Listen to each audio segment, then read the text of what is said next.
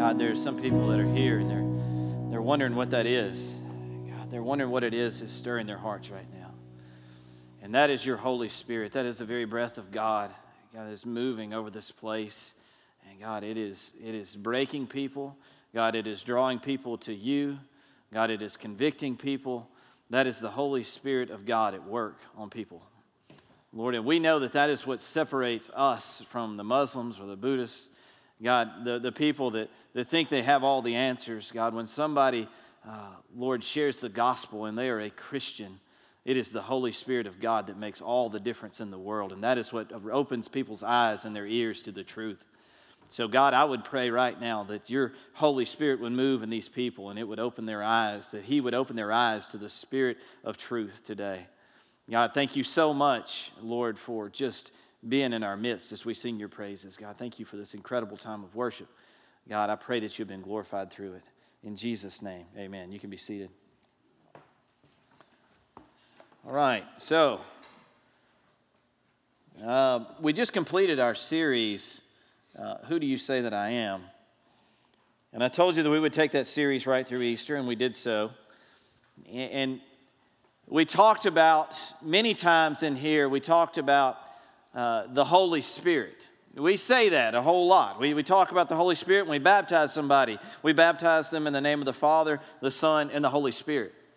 And, and, and uh, we talk about how the Holy Spirit is moving in this place. We talk about how the Holy Spirit is stirring people's hearts, and, and we talk about the power of the Holy Spirit.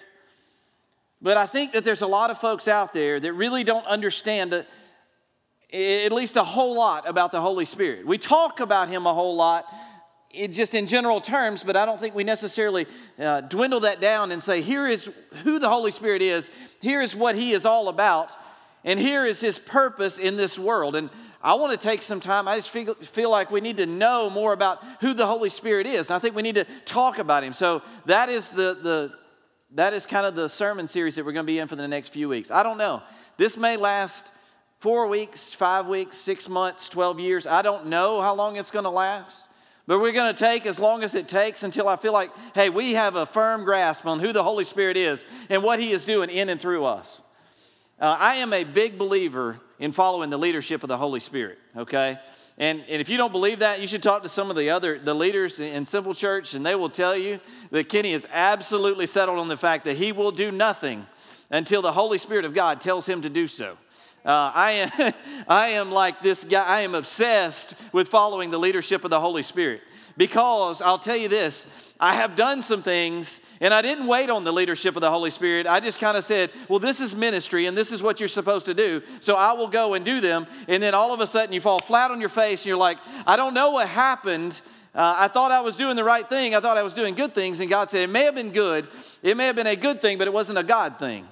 Um, and, and, that is why I am completely reconciled to the fact that I am going to wait on the Holy Spirit of God to tell me what to do, or else I'm going to do nothing. When it came to starting uh, our youth services in here, they, folks can tell you, they would be like, So, when are we going to do youth services in here? It's important that we have a youth group. And, and they, they start making bonds and all that. I said, Well, not until the Spirit of God tells me to. Uh, we're going to sit here on our hands and wait and when God says go, then we'll go, but we're not doing anything before then. And people are like, but you're a church, you're supposed to have a youth group.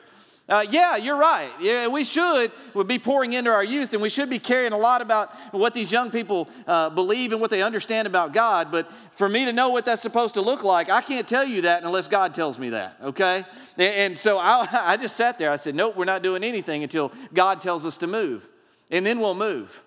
And, and I do that on a lot of stuff. And folks are like, Kenny, I don't think that's a good thing. My sermons sometimes, uh, they can tell you, I will send them my, my, my scripture that I'll be using uh, at, four o'clock in the morning on, on, Saturday or four o'clock in the morning on Sunday and be like, this, this is what it's got to be this week.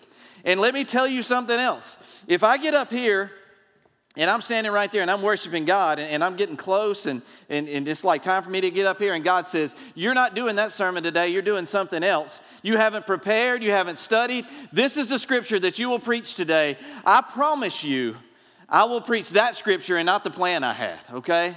Now, I promise you that I will not hesitate. I will not, I will not check up at all. I will be in that passage preaching what God has told me to preach. And I have done that before, and it is terrifying, let me tell you, but it is some of the best messages that I've ever preached. So that's going to happen in here. I'm completely convinced of it. But so if it happens, I'll let you know, and you go ahead and get out your tissues and all that. But I'm telling you, man, when the Spirit of God is telling you to do something and it's of God, and you don't have to worry, man. It's like He's got it all rigged, man. He, like he knows what he's doing, you don't have to worry so much.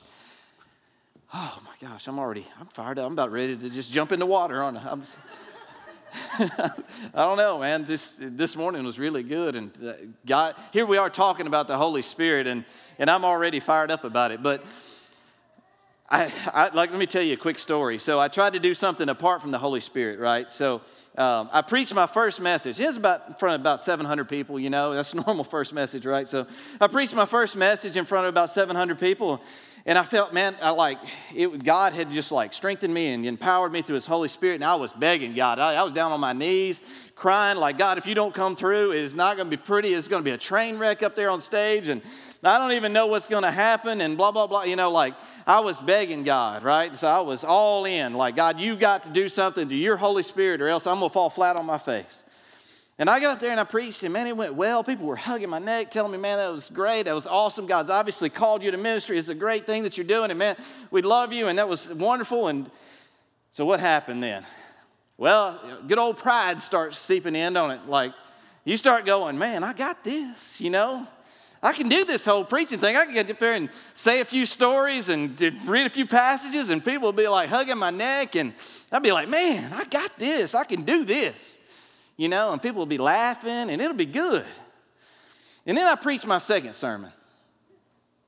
And you want to talk about crash and burn, man. It was not pretty. They recorded my first sermon. I am so glad that they did not record my second sermon because it was not pretty. I got up there and I, I said everything that I know about the Bible in eight and a half minutes, and then I sat back down.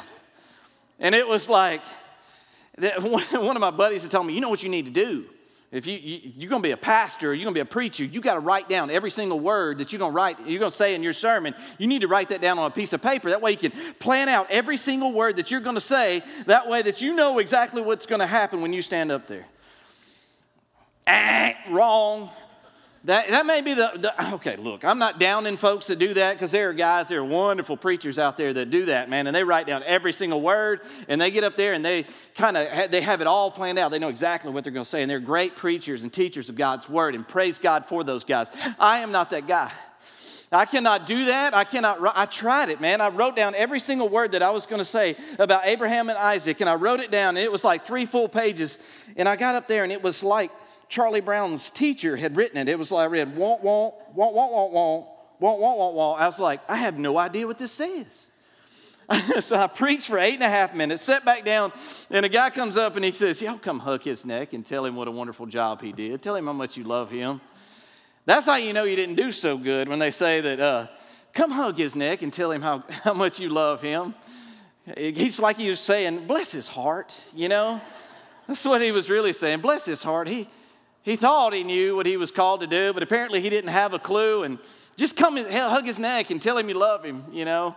And uh, so, anyway, so you try to do something. See, the problem was that second sermon is that, that I, I gotten all you know, conceited and, and absorbed with myself and thought that I could handle this, that I didn't really need God to be a part of it, that I didn't really need uh, the power of His Holy Spirit, that I could just do this because this was something I was supposed to do. And God was like, no, you got to rely on me every single time. You, you, it doesn't matter if you're preaching to 700 people, seven people, or, or a seven year old, it doesn't matter. You've got to have the power of my Holy Spirit moving in and through you or else it's gonna, you're going to fall flat on your face and it's not going to go the way that you think it's going to go.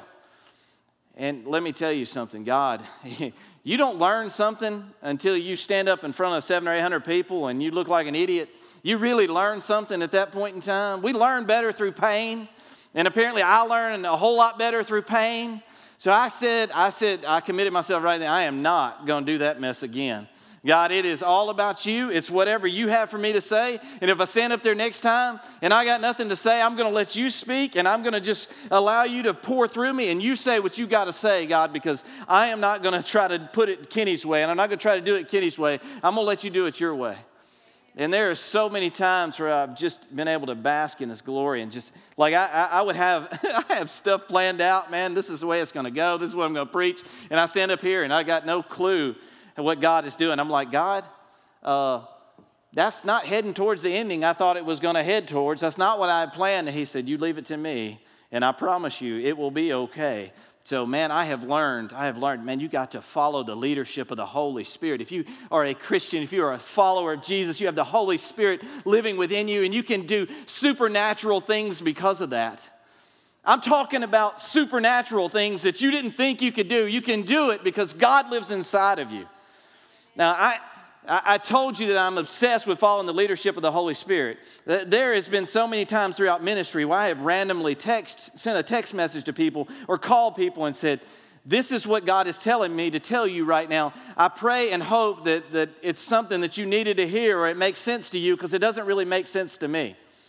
I preached a message on Wednesday night about I, I, was talking about the book of Job. And, and if you're not coming on Wednesday nights, I encourage you to do that. It's not just a youth service, it's an everybody service. So come and hear.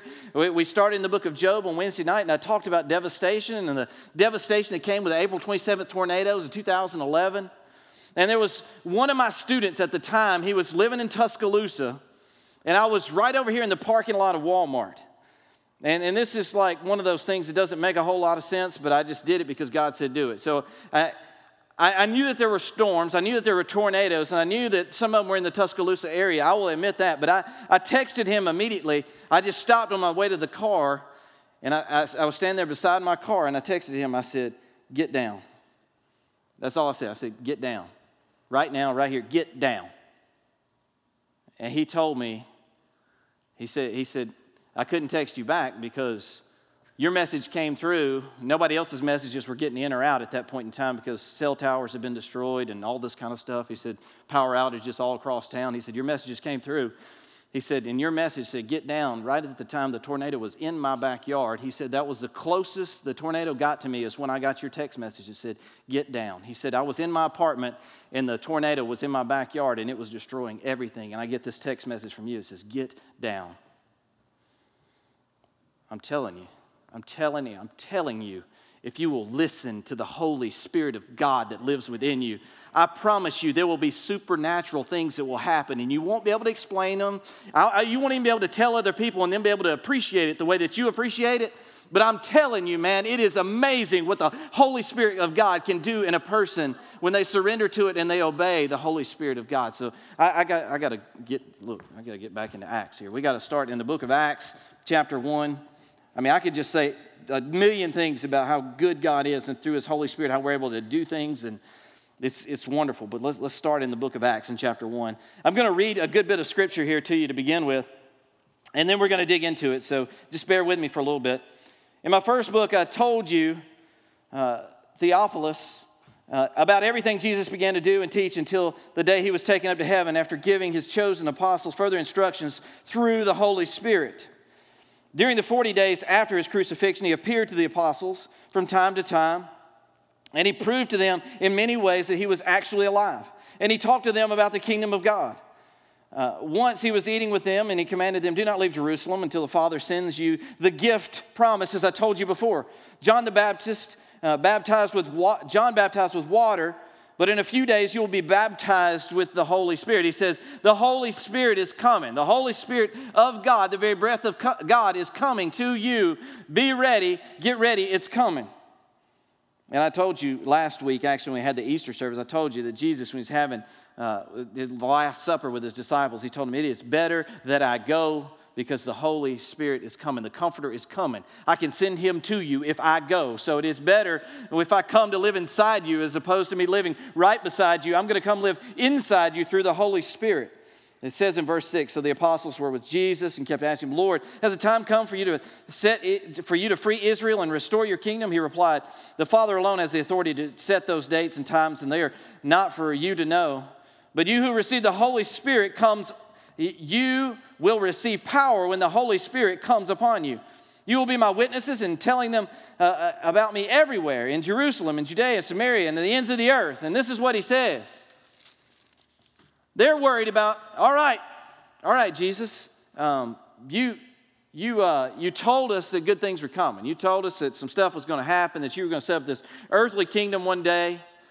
And we're ready for that now. Okay, so so you died, you came back. That's that's awesome, Jesus. We're all about the resurrection, and you're here coming back from time to time, just talking to us. And it's obvious that you were crucified, dead, and buried, and now you're back and you're talking to us, and you're talking to us about the kingdom. So I'm really excited about this kingdom that you're talking about. Are you ready to set that up yet? Are you ready to, to, to have your kingdom here? Because we're ready for it, man. It's time. And I think all of us Christians can identify with that, man. We're ready for your kingdom to come. Lord, I mean, we're supposed to even pray, Thy kingdom come.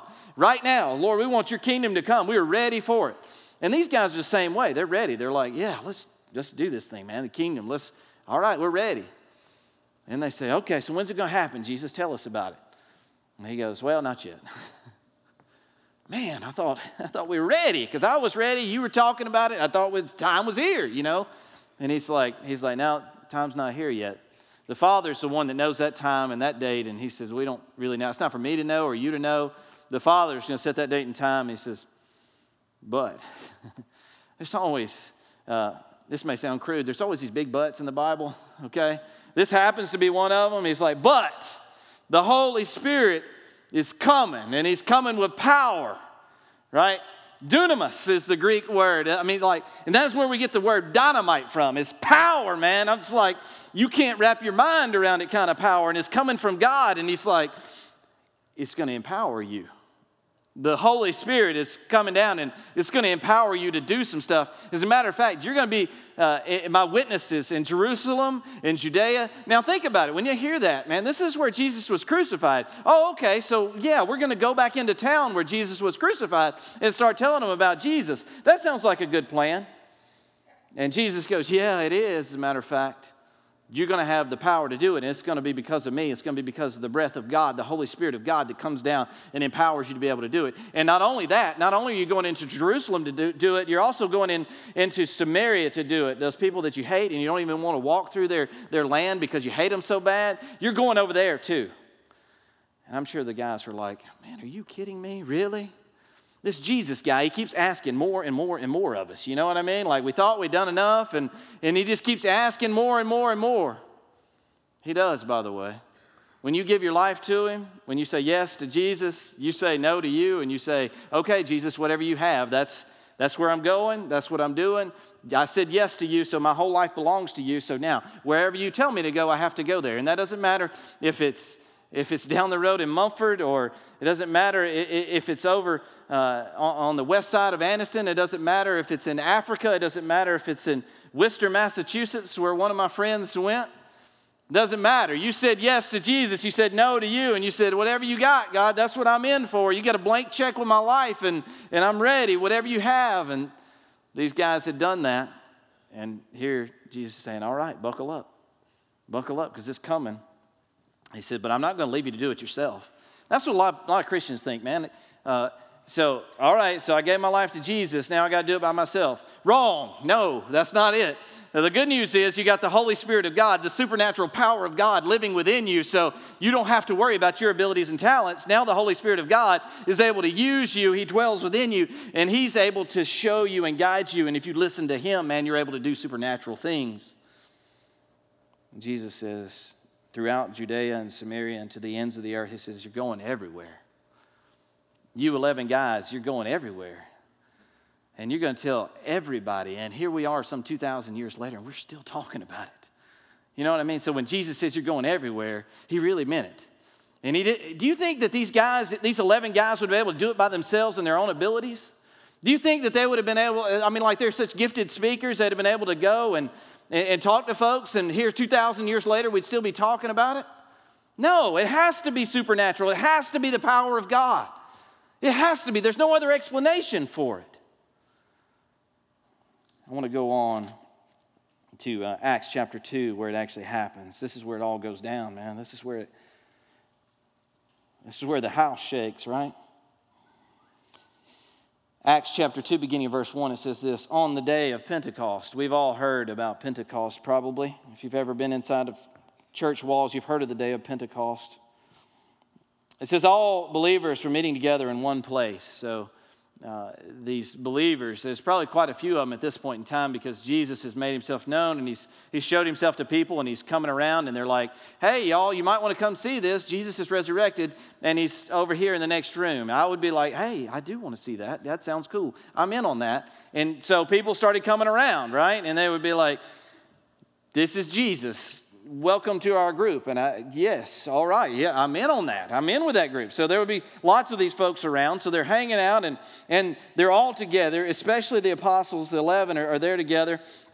They, they, they, they, voted somebody in. They got, they got a 12th guy now to replace Judas because he betrayed Jesus and went out and hung himself. And now they got 12 of them again, and we're, we're good. So it says in verse 2 of chapter 2, it says, Suddenly there was a sound from heaven like the roaring of a mighty windstorm, and it filled the house where they were sitting. So here these guys are, are all just like hanging out and they're all praying, and I'm sure they're probably singing worship songs and they're just worshiping God, and, and all of a sudden they hear something. Now, it, it's not a wind that came in, it says it sounded like the roaring of the wind. All they know is this is what it sounded like. They're hearing this you like a tornado's coming, you know, where the house is shaking and, and like there's, they, the, people always say it sounds like a freight train is coming, right? That's what they always say a tornado's like. Well, here, these guys are like, this is the sound of the roaring wind. It's like a freight train is coming. And all of a sudden, something happens, right? So they're, they're sitting here and they're praying and things are going good. And they said, they start hearing it. In the house where they were sitting, it says in verse 3 then, they, then what looked like flames or tongues of fire appeared and settled on each of them. And everyone present was filled with the Holy Spirit. So here we have we have the apostles hanging out together and they hear a rushing wind kind of sound just like this roaring sound and all of a sudden they see these these flames start going amongst all of them they start seeing i mean can you imagine what this would be like if you and I are sitting in a room together and all of a sudden flames come in through the window and they start touching us, um, it's going to be mind blowing. I guarantee you. You and me, we're probably going to have a few tears shed. You know, I know I'm going to be crying. I might be running, but I'm going to be crying at the very least. So the flames come in and they're like, it's like a tongue of fire and it, it lands on each of them. It says they were all filled with the Holy Spirit. So, what is happening here is that the Holy Spirit of God, in physical form, something that they can see, is actually coming in and touching each one of them. Now, I had to ask myself, and why in the world would, I mean, when the Holy Spirit comes into a believer, a Christian, uh, when the Holy Spirit, when you surrender your heart and life to Jesus, we don't necessarily see flames come in through the window and touch the person, right? I want you to understand something that when, when this happened at this point in time, that there was certain things that had to happen then that don't necessarily have to happen now. Now, we, at this point in time, things were very new to them, okay? People were really confused about what they were supposed to do and how they were supposed to go about it. They were very confused sometimes about the way that things were happening. They didn't really have all, I mean, they didn't have the ton of scripture. They didn't have the New Testament. They were writing the New Testament, right? So they didn't know what was supposed to happen exactly. So here they are. They're sitting there and they're like, all of a sudden these flames come in and start landing on each of them. And I started thinking about why.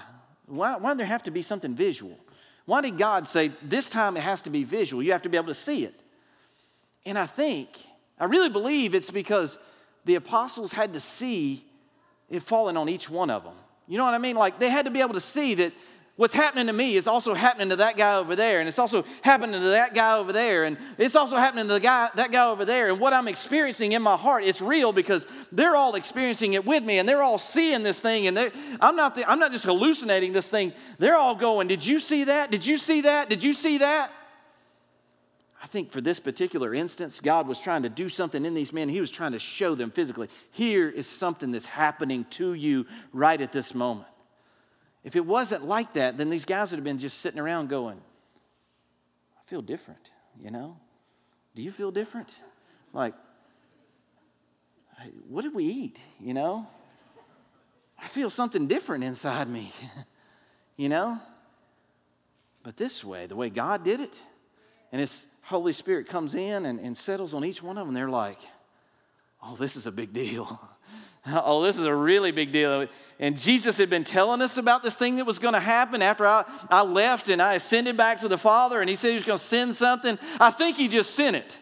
Now, I could be mistaken, but I think it just came through the window and touched and landed on each one of us. And they say, Something's different inside me.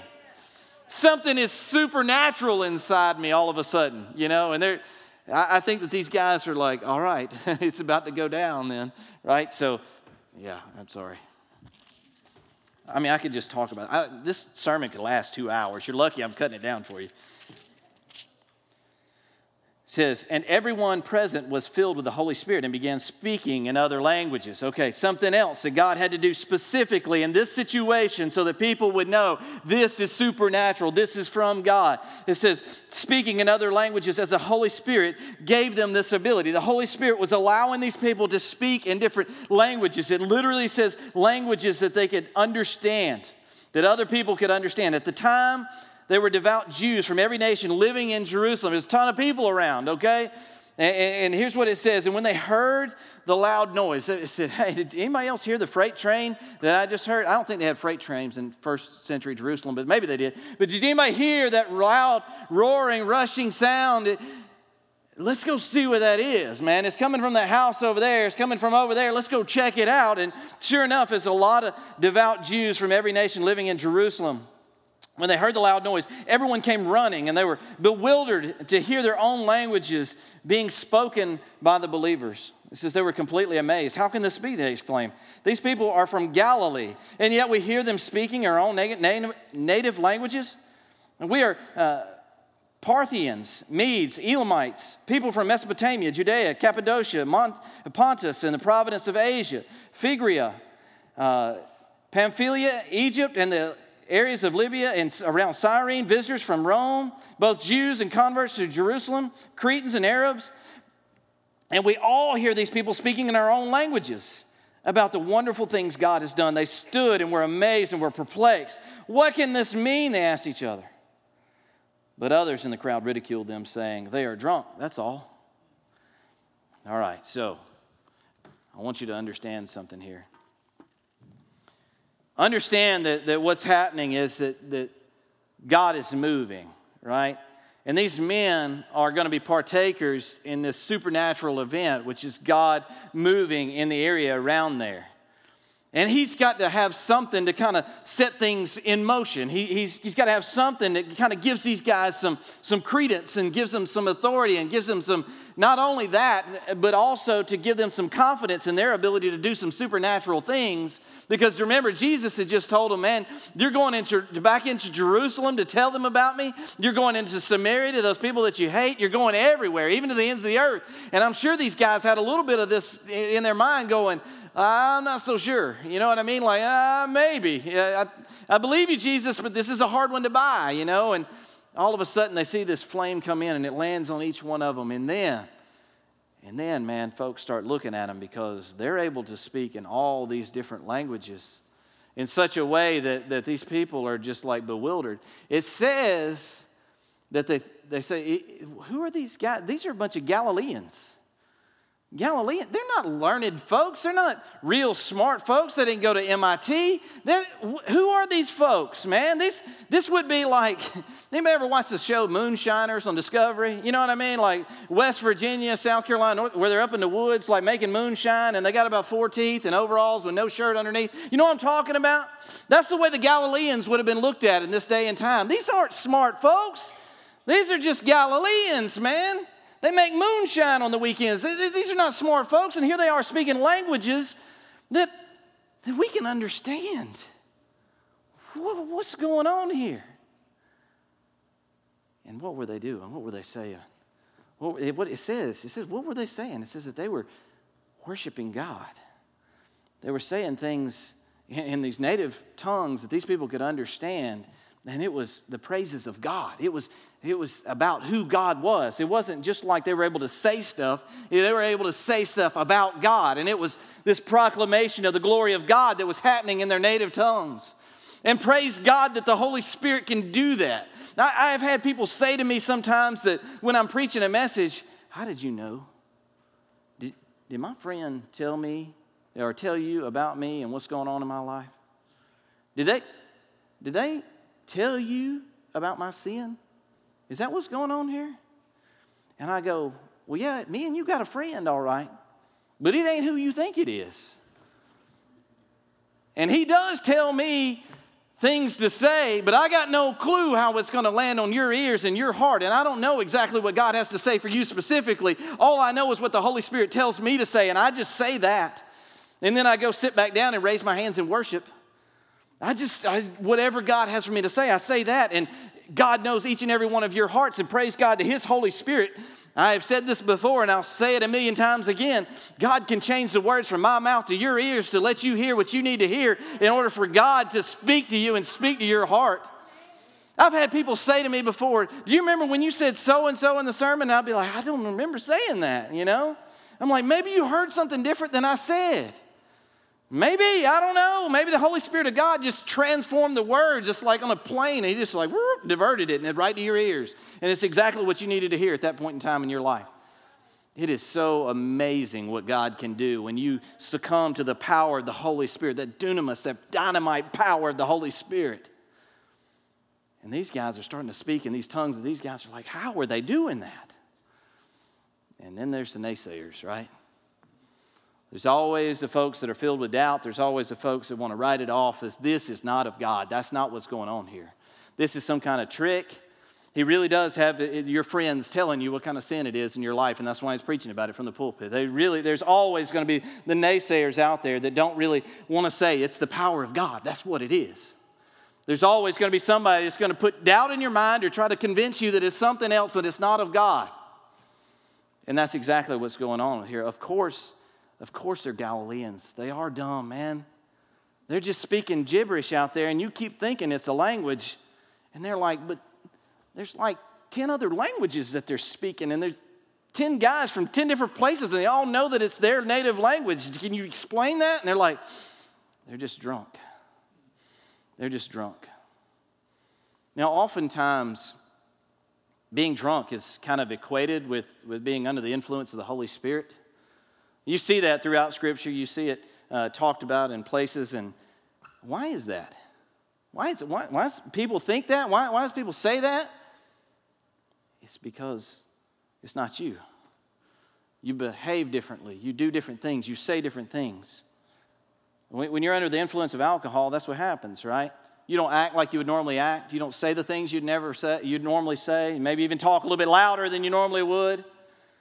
Well, that's exactly what happens when the Holy Spirit dwells within you and you succumb to that power and you say, Yes, Lord, I'm going to be obedient to your Holy Spirit. You don't act like you used to act, you don't say the things you used to say. When the Holy Spirit comes in and dwells within you, man, it's like you're a brand new creation. And they're like, I don't even know that guy. He's completely different.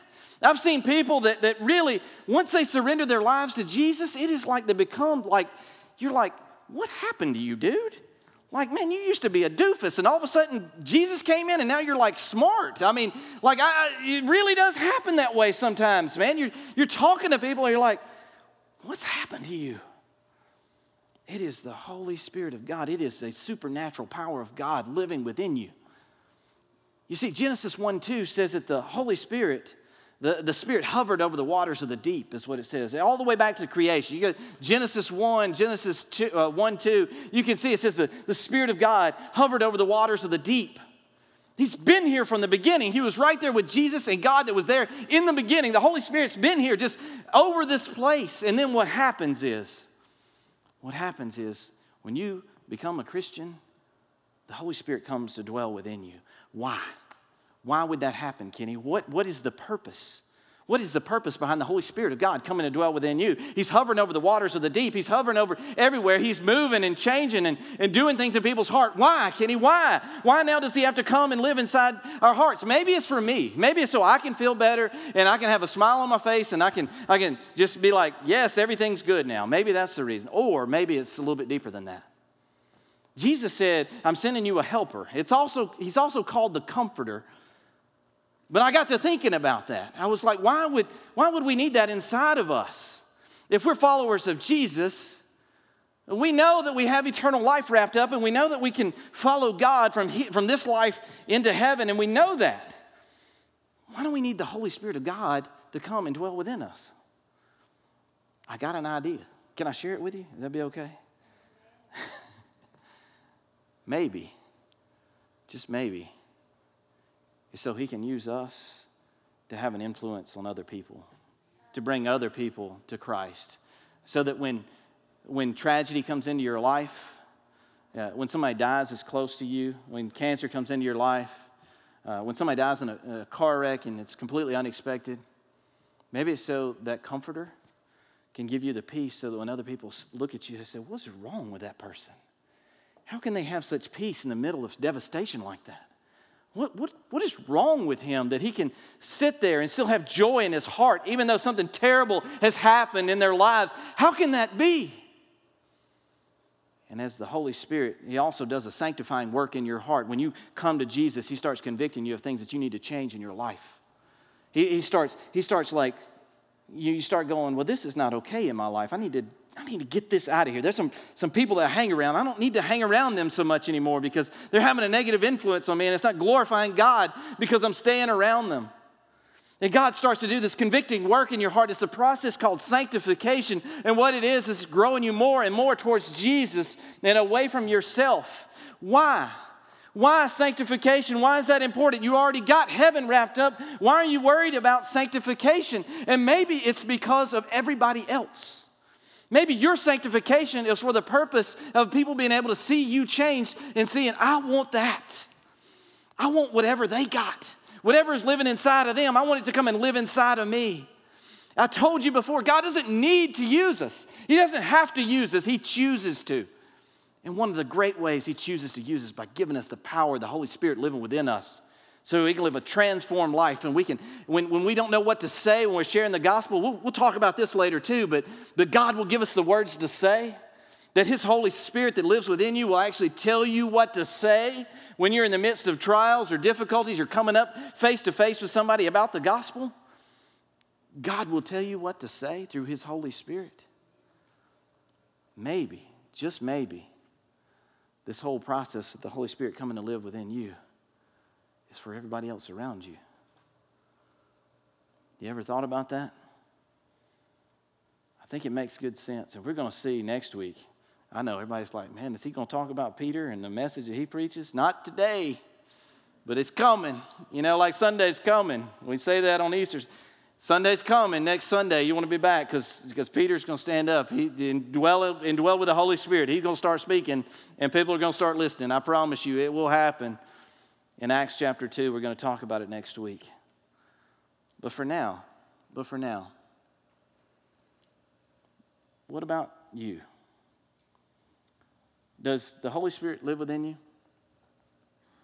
Does the Holy Spirit dwell right here in your heart? And are you living a transformed life? And is, is God taking you through the process of sanctification and drawing you more and, and making you more and more like Jesus? If you're not, if you're not a follower of Christ, let me tell you something. As much as you want to clean up your act and try to get it all straightened out, and then you say, I'll come to Jesus at that point in time, you got it all wrong. That's completely backwards from the gospel. That's the opposite of the gospel. See, the gospel is you say yes to Jesus, and when His Holy Spirit comes in here, it starts to transform you from the inside out. If you try to do it from the outside in, it won't happen. It won't happen. You try to do it under your own power, it won't happen. You know why? Because you need the supernatural power of God living within you. And that is the only way it can happen.